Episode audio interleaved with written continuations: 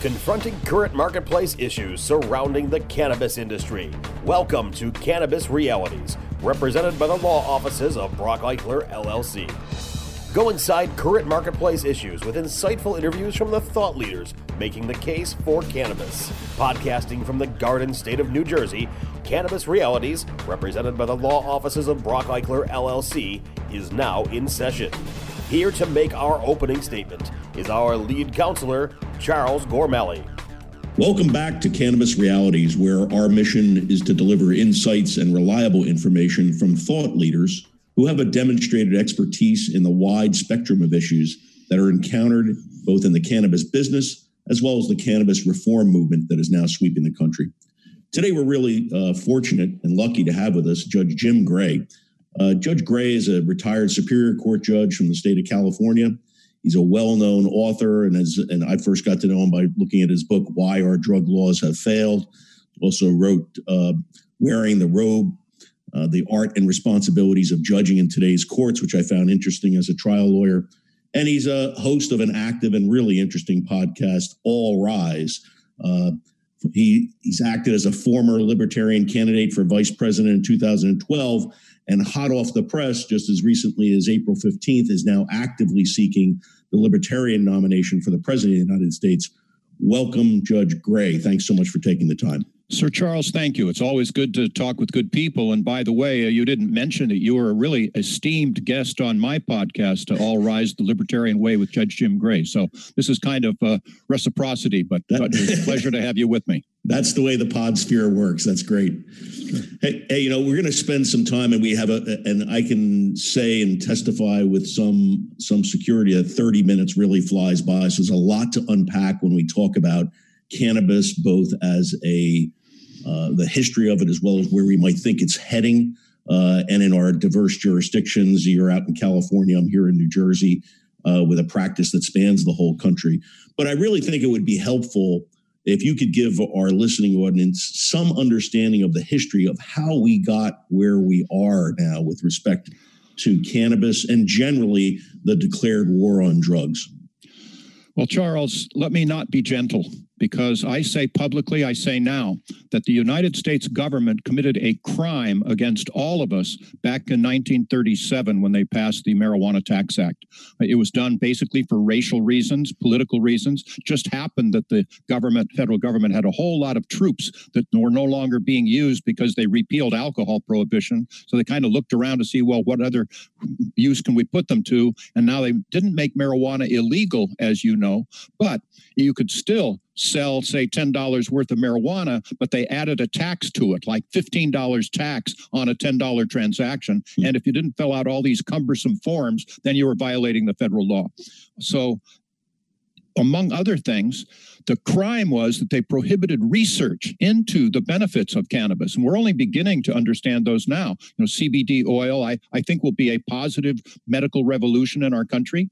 And, you know, I've never smoked marijuana. You cannot call me an expert on that, at least, because I never have. But uh, my drug of choice is alcohol. And I'm convinced thoroughly that the potential harms from alcohol far surpass the potential harms from marijuana. So when it comes down to it, I believe that this gifted actor Robert Downey Jr., for example, it makes he it makes as much sense to me to put him in jail for his heroin problem, and he's had that problem for a long time, making good movies now. But it makes as much sense to put him in jail for that problem as it would have Betty Ford in jail for her alcohol problem. It's the same thing. It's a medical issue. Bring them closer to medical professionals that can help them instead of pushing them farther away and making them automatic criminals. But if you, I, Robert Downey Jr., Betty Ford drive a motor vehicle while impaired by any of these mind altering drugs, certainly including alcohol and marijuana, methamphetamines, whatever, that's a crime. What's the difference? And that's a critical issue that we have not focused on. Now, by your actions, you are putting our safety at risk, legitimate criminal justice issue. But otherwise, it makes as much sense to me, Charles, and I hope you agree in my libertarian principles piece. Most people are libertarian. Makes as much sense to me to have the government tell me what I, as an adult, can put into my body as it does what I put into my mind. It's none of their business. Sure. And so we got off on the wrong foot by adopting this Marijuana Tax Act uh, back in the 30s. and compounded the problem when we created the Schedule One as the really the official opening of Nixon's war uh, war on drugs. So so it's taken us thirty or forty years to understand the disaster that this uh, cannabis prohibition has visited upon the country. What what what groups do you see have benefited from having uh, this cannabis f- uh, failed prohibition policy? Well, you may know then, because that that is it leads into an article I wrote for the Oregon Law Review. But uh, I have six groups that have benefited because of drug prohibition, and the first is pretty obvious. It's the Mexican drug cartels, big time drug dealers. Uh, they make billions of dollars. I don't think they pay any taxes on it either, and uh, they, no one in the government will tell you with any straight face that we seize more than ten percent of the illegal drugs, and basically it's more like five percent. So for every ton of cocaine, for example, we seize that's not a victory because it means that we're not seizing an extra 10 tons. But at any rate, they're hmm. winning. Second group of people that are winning are the juvenile street gangs. You know, I was in juvenile court for a while, and you would see that the juvenile street gangs use sale of drugs is a recruiting tool. Hey, you want to make some money? Come join our gang and you can make some money, which is a terrible thing to do. The third group, basically like you would expect, are the police. You know, their their funding has increased exponentially because of the war on drugs. And by the way, please be clear, I'm not pointing the finger at law enforcement and saying you failed us. They're getting more arrests, more seizures, longer prison sentences than ever before. But it's kind of like blaming Al Capone for uh, for for uh, alcohol prohibition. You know, it just isn't working, and it's an amazing partnership between the good guys and the bad guys, if you think about it. The fourth group of people are the politicians that keep talking tough with regard to marijuana and other drugs, and we keep reelecting them, so that's our fault, but they're winning. And the fifth group is the private sector that make money because of increased crime. Uh, you see this in the criminal justice system. Who might that be?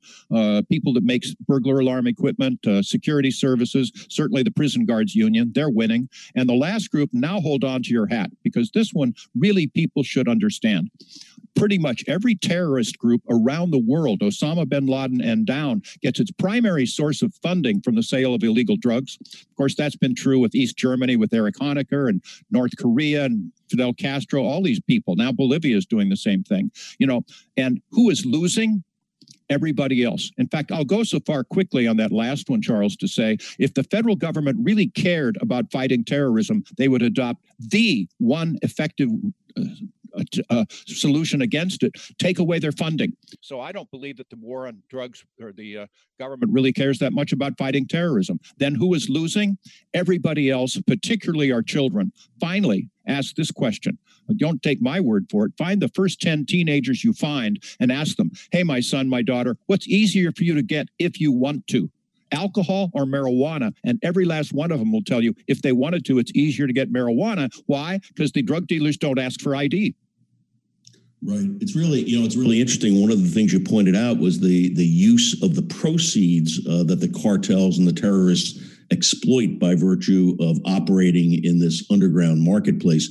Even today, and and we're we're pretty far down the road on at least approaching more enlightened uh, cannabis policies in this country, you still don't have a real secure banking industry for uh, that that's accessible to cannabis businesses. Charles, uh, it's insane. You know, it's we really we have that pending now in Congress. What how, how do you how do you square the the Safe Banking Act uh, with some of your libertarian principles? Well, first of all, I'd like to mention that yes, as you said, I'm running for president as a libertarian. Uh, that will that problem will end with the Gray Sharpe administration, and it's just nuts because if you make people deal in cash, first of all, it's so much more cumbersome for to do all of that. Secondly, you're making yourself a prime target for takeover robberies. And and thirdly you know how, how do you even pay your taxes? You know you take take wheelbarrows full of money and it's just it's just crazy. So uh, there are some state banks that have been used very quietly by the way but uh, you, you just have to get the government out of this.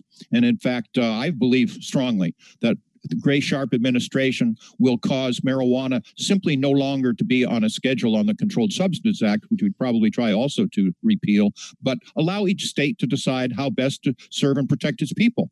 And then if, you know, Indiana does something that's working pretty well and Illinois isn't, wow, we can learn from each other. Hey, Charlie, look, this isn't working in Illinois, but look what they're doing in Indiana. It's called the concept of federalism. Maybe you've heard about it. It's called in the Constitution, and there's nowhere in our Constitution that delegated to the federal government the ability to make drugs illegal.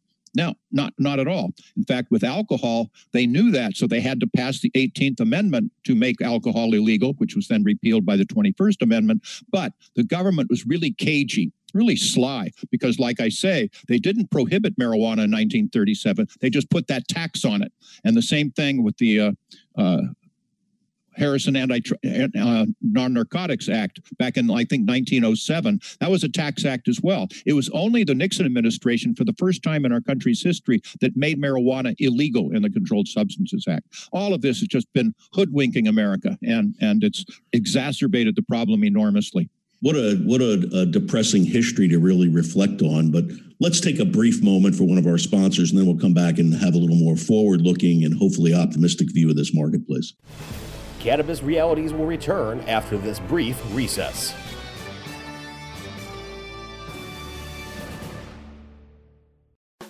Elevate your everyday with that Shoogies feeling with the sweet taste of Shoogies. Add a cup of Shoogies to your morning coffee. Ah, how sweet it is. Sugies infuses cannabis and cane sugar to make it the perfect sweetener with benefits. Make your happy hour happier with a dunk of Shoogies in your drink. Order your Shoogies now at S-H-O-O-G-I-E-S dot com or find it in dispensaries throughout California. Whenever you crave a little sweet, pick up Shoogies, the sweet, sweet take anywhere treat.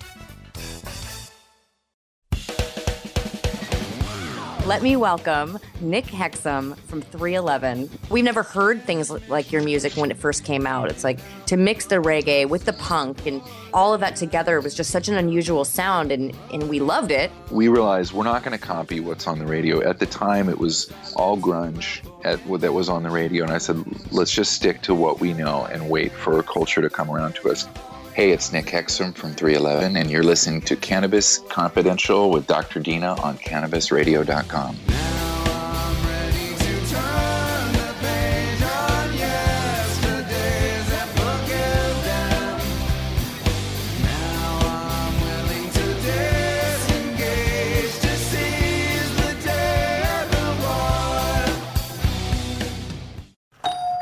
take a look at this. They're selling smart pots. They have pot that can make you smart? Where is it? Not that kind of pot. Smart pots are the best aeration container to grow your plants. Check this out. This is the original fabric container for faster producing, healthier plants. They're made with a superior fabric that delivers high yields. Plus, smart pots are reusable and sustainable, so you can use them over and over again, no matter if you use them indoor or outdoor. That's very smart, but how good are they for the environment? Smart pots are BPA free and lead free, so you'll always be able to ensure a pure, clean grow, and they're 100% made in the U.S. Over 28 million smart pots have already been sold, so it seems like a smart investment. Look for smart pots in close to 2,000 garden centers throughout North America and ask for the original fabric container.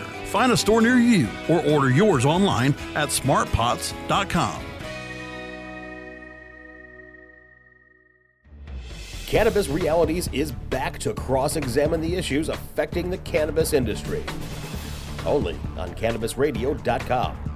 So uh, we're, we're, back with Judge uh, Judge Gray, and, and, Judge, could you, uh, you know, there's one thing I wanted to try to drill down a little bit more on, and it's you know the way this marketplace has developed with uh, the states determining the path that they're going to take, even in the face of existing federal prohibition, which raises a whole series of problems in terms of interstate commerce and everything else.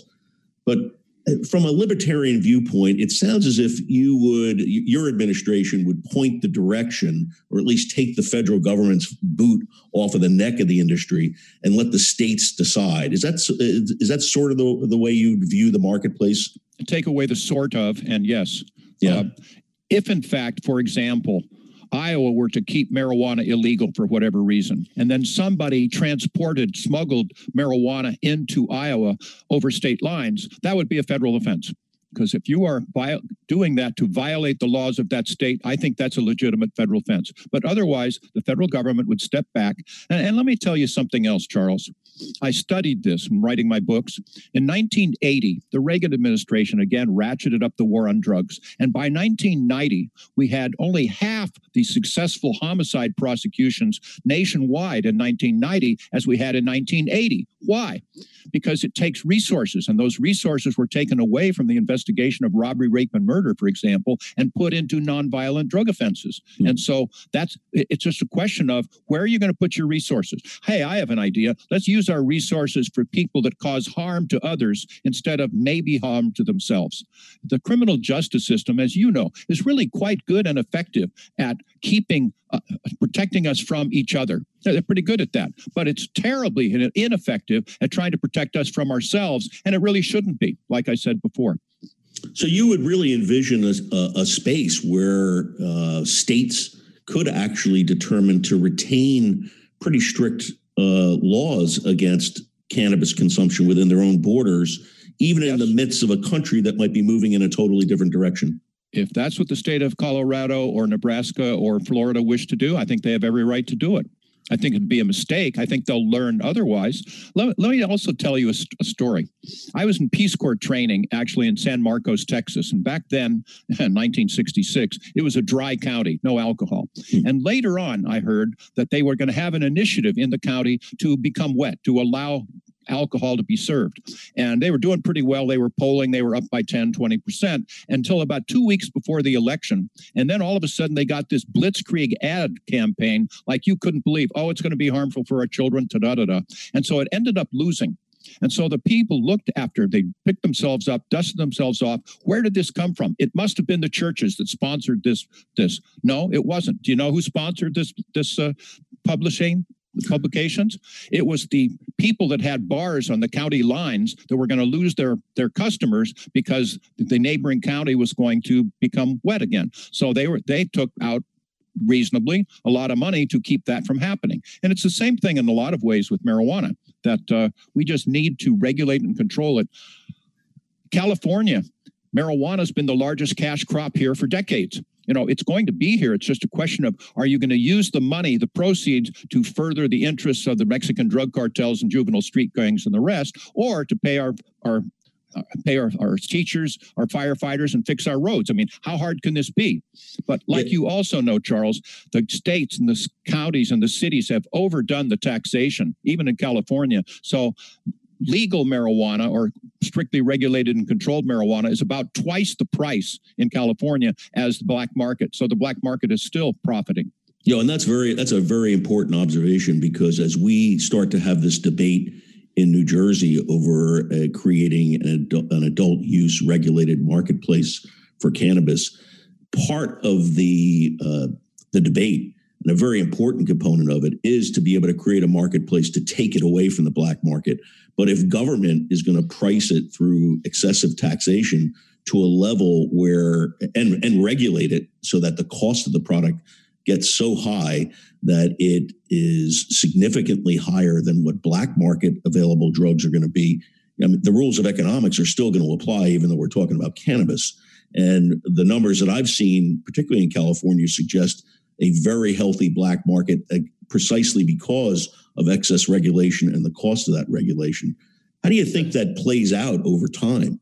Well, uh, if the local officials or state officials realized that if they were to reduce their taxation by half, they'd probably double their their revenue. You know, it's just that's just a question. It, people don't want to buy illegal marijuana for numbers of reasons. In fact, let me share an experience with you because you're aware, Charles, that back in 1992, as a sitting trial court judge, I held a press conference, which judges do not do, and stated my opinion from being a former Navy JAG officer, a former federal prosecutor, now a judge for I think it was nine years, that our nation's drug policy simply is not working. It has failed and we need to change it. And so I've been talking about this really ever since. I actually put my professional life at risk, but some things are more important than job security. But you understand, I was on the bench in the municipal court and at different times sentenced two young men for being under the influence of methamphetamine. Not a good thing. And uh, in California, still, it's a violation of Health and Safety Code 11550, mandatory minimum jail sentence 90 days. So they have to give me as as you know, a factual basis if they're going to plead guilty, namely, put in your own words why you're guilty of this offense. And each of them at different times and in different words said, Your Honor, my drug of choice is marijuana. And I would buy my marijuana from the same source. But one fine day, unbeknownst to me, he sold me some marijuana laced with methamphetamines. I smoked it a few times and got hooked. And I still remember thinking to myself, we all know that smoking tobacco is harmful for your health. But at least if you go to your local mini mart and buy a pack of Marlboros, you're going to know it's not laced with methamphetamine. That's a drug prohibition problem. And the the impurities in marijuana today is a significant problem. You don't have much control if you're on the black market. In the in the regulated and controlled market, you have testing. That's a good thing.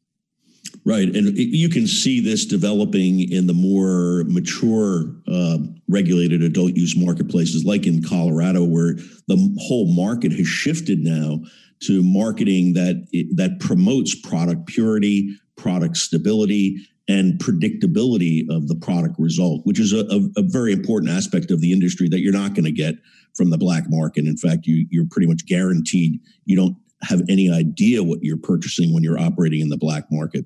So those are all very, very important aspects of the of the when. When we use. finally repealed alcohol prohibition, there were two things that we noticed right away. Number one is homicides went down fifty percent the next year, countrywide because now you didn't have this this fertilization for that. And the second was that all this white lightning, you know, the, the impurities in the alcohol, go check your your records at emergency rooms. No, those things almost disappeared because you have quality control with regard to a regulated market. So all of these things are important. And there was another thing, it's a little off a little esoteric maybe, but in California, we had a huge fire. This was about 10 years ago. And we eventually found out it was started by an illegal grow of marijuana off way away from any roads, etc. Somebody turned over a, a Bunsen burner or something. And what did they do then? Well, they ran away. Well, okay, so it lit up the hills and, and it went in, I think even into Yosemite. But if you have a legal market, they're going to be close to roads. If they have a fire, they'll call it in. They so they're not going to have that problem raising tobacco, for example, because it's regulated and controlled and safe. Under illegal markets, all bets are off. It's just you. I, I go to talk with Kiwanis clubs or whatever, and I tell whatever is close to your heart. I will show you to your satisfaction how drug prohibition makes it worse. And it could be education, it could be healthcare, it certainly can be economics, uh, purities, all of that sort of stuff, uh, environment, whatever. Drug prohibition makes pretty much all of these things worse. It must be repealed. And we're well on our way. Vote for Judge Jim Gray and Larry Sharpe in, in 2020. You know, one of the things that that jurisdictions grapple with as they look at creating adult use marketplaces or and and and the tension, the natural tension of the state wanting to control the supply, regulate the supply, and tax the supply, is whether or not there's room for individual consumers to become growers. I know that's been a healthy level of debate in California. It's it's it's making the same uh, type of issues come up in New Jersey as we debate. Where do, where do you fall on that in terms of permitting um, individual growers? I don't know, Charles. Do you think you should be able to raise tomatoes? I, I don't know if you're quite capable. You know, no, or cell. No, no, certainly not celery. Of course, of course. Why not? It's a plant, and uh, it, it's far far less dangerous than virtually anything else. And uh, you know, then you get to hemp. I, I, was on a radio show. This was ten years ago, I guess, a radio talk show out of Iowa, and uh, we were talking about ethanol because the federal government requires ethanol, maybe 10% to be in our gasoline. So a man called in and he said, Well, Judge Gray, I'm going to talk against my own economic self interest because I raise corn. However, you can get more ethanol from an acre of hemp than you can an acre of corn, and the corn will clog your carburetor and the hemp will not. Right. Now, look, that's not my field, but the market will figure this out right away. I mean, the government entering that marketplace, no, no, the government should stay out of that marketplace and let let free enterprise system do it. So it's just it's just amazing. The more you get into it, the more you just shake your head and think, why did we ever go down this road? And once we repeal drug prohibition, like we repealed alcohol prohibition, we literally all will put our arms around each other within a year or two and think, my goodness, what a what a mistake. That now I say, and I mean it in my Kiwanis clubs, that drug prohibition is the biggest failed policy in the history of the United States of America, second only to slavery. And it's hmm. true. Let's take a, a couple of moments for our sponsors, and then we'll come back for a wrap up. Cannabis Realities will return after this brief recess.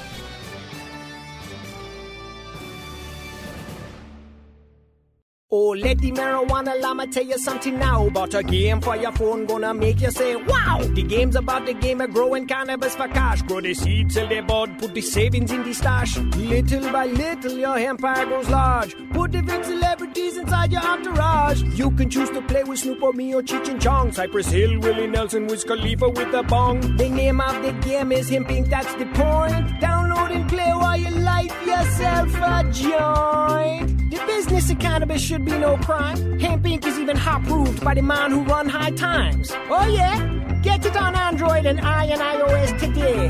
Marijuana Llama out. Got to tend to me own crops, you know. Money don't make itself. Hempire Doc Rob, the concierge for better living. My guests say Razzie Berry. We're talking about nature, naturopathic medicine, as well as the concept of prevention and preventing disease. Empower people to live a naturopathic lifestyle, get to know your body, understand its rhythms, remove toxins, and use natural alternatives whenever possible. 90 to 95% of cancers are due to environment and lifestyle risk factors. I mean, that's a huge number. That means that cancer is preventable. The concierge for better living with Doc Rob. Only on CannabisRadio.com. The National Cannabis Industry Association presents the 2020 Cannabis Caucus Event Series from March 10th through March 26th. Don't miss this exclusive opportunity for NCIA members to network learn about regional issues from influential guest speakers, and get the latest news about NCIA's federal policy work and emerging topics. Look for this year's only tour of Cannabis Caucus events coming to Portland, Denver, St. Louis, Detroit, Chicago, Newark, Sacramento, and Los Angeles this March. Stay connected, get informed, and take action to protect our industry and your business. Register now for your complimentary tickets at thecannabisindustry.org slash events. Cannabis Realities is back to cross-examine the issues affecting the cannabis industry. Only on CannabisRadio.com. Okay, we're back with Judge Jim Gray, our uh, guest for today. Well, you know, coming from your California, California perspective, Judge, you've had a lot uh, and, and, your own early adoption of recognition that the, the war on drugs has been an abject failure back into the early 90s.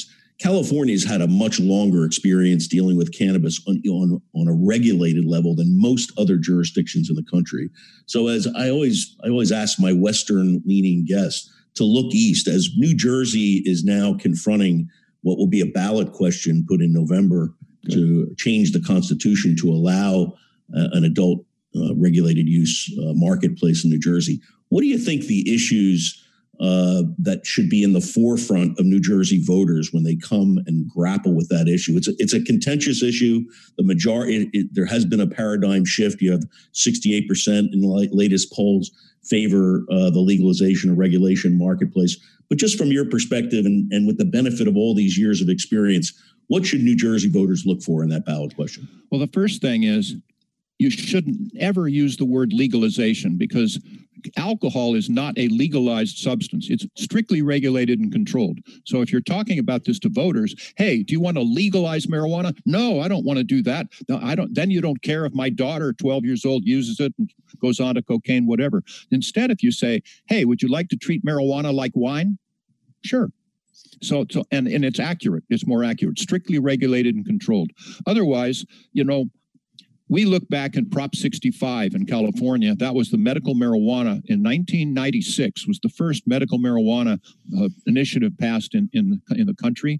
Still, Charles, I regret to say, we really don't have implemented a regulatory body. We, we don't have regulations even in place now because a lot of politicians don't like the idea. So we still haven't regulated and controlled it as we should. And so people, they don't know what they don't have, they don't know foreseeability. I've never met anyone in my life that is more anxious to be regulated than people that are selling cannabis, but we're still not there.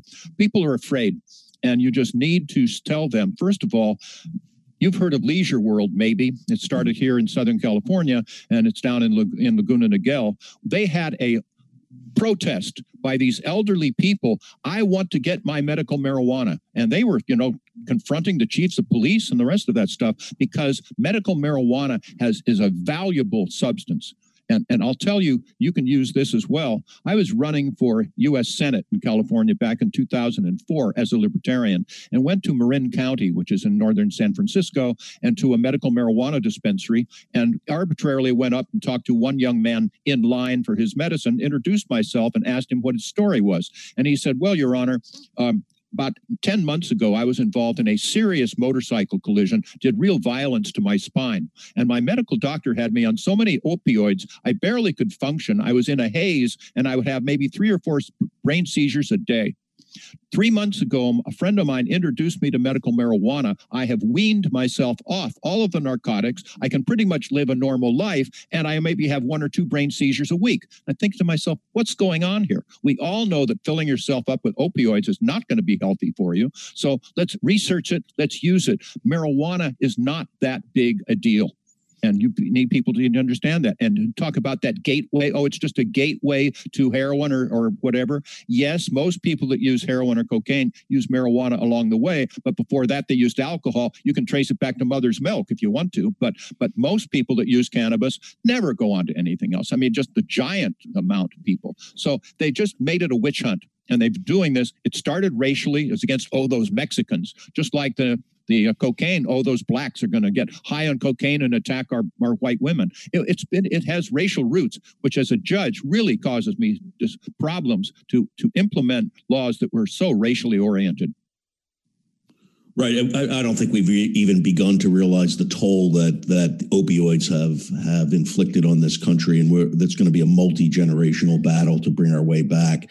How, comment a little bit about the impact of enforcement of cannabis laws and how do we come to terms on the social justice front with people who we put in prison last month for uh, growing or distributing a plant that this month we're declaring to be our latest and greatest new business? How do you how do we bridge the gap between people we were imprisoning to now embracing a legal marketplace well, that depends from my standpoint. Uh, if you are in, in jail custody for being in possession or using marijuana, I would expunge that. I would release you. Uh, and and it should be over. However, if you're in jail because you took advantage of the fact that marijuana is illegal, so I'm going to make money selling it, uh, I think that's a legitimate offense, and and you should uh, you should be good for it. Having said that, we have draconian sentences. I've been talking with people that were sentenced to 30 years, for example, for selling, okay, 500 pounds of marijuana, which is a lot of marijuana, but 30 years? I mean, are you kidding me?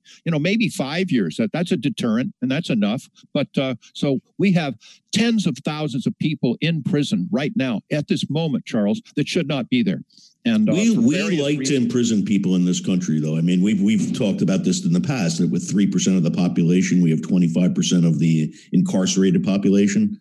That, that's right. It's actually 5% of the world's population and 25% of its prisoners. In fact, there was a U.S. Senator, Jim Webb, used to be from Virginia, who confronted with those statistics said either we're the most criminally minded people in the world or we're doing something wrong. Which do you think it is? So we've mm-hmm. over incarcerated and shame on us. Very expensive, ruining people's lives, ruining families as well. So these are all things that we need to look at on a case by case basis. But if you're there, by the way, Charles, at the end of the year 2019, I think the Cato Institute found out that we had had 6 million arrests countrywide uh, in, eight, in the last eight years. 6 million arrests. They're still arresting people, mostly for possession and for use. And that's just stupid, just downright fundamentally counterproductive and stupid. Really is. Other Judge than Gray, that, I have no opinions whatsoever. I really, really appreciate you taking the time to share with us your your wisdom, your length of experience. We wish you the best of luck uh, on the campaign trail. And please remember, everyone, to tune into All Rise with Judge, uh, hosted by Judge Jim Gray. And I commend Judge Gray's writings as well, which they're absolutely written clearly and really provoke independent thought. Thanks so much for taking the time. Certainly welcome. Pleasure to be with you. It's two paragraphs for liberty, by the way, solutions that are practical, effective, re- responsible, libertarian. Nice to be with you, Charles. Thanks, Judge.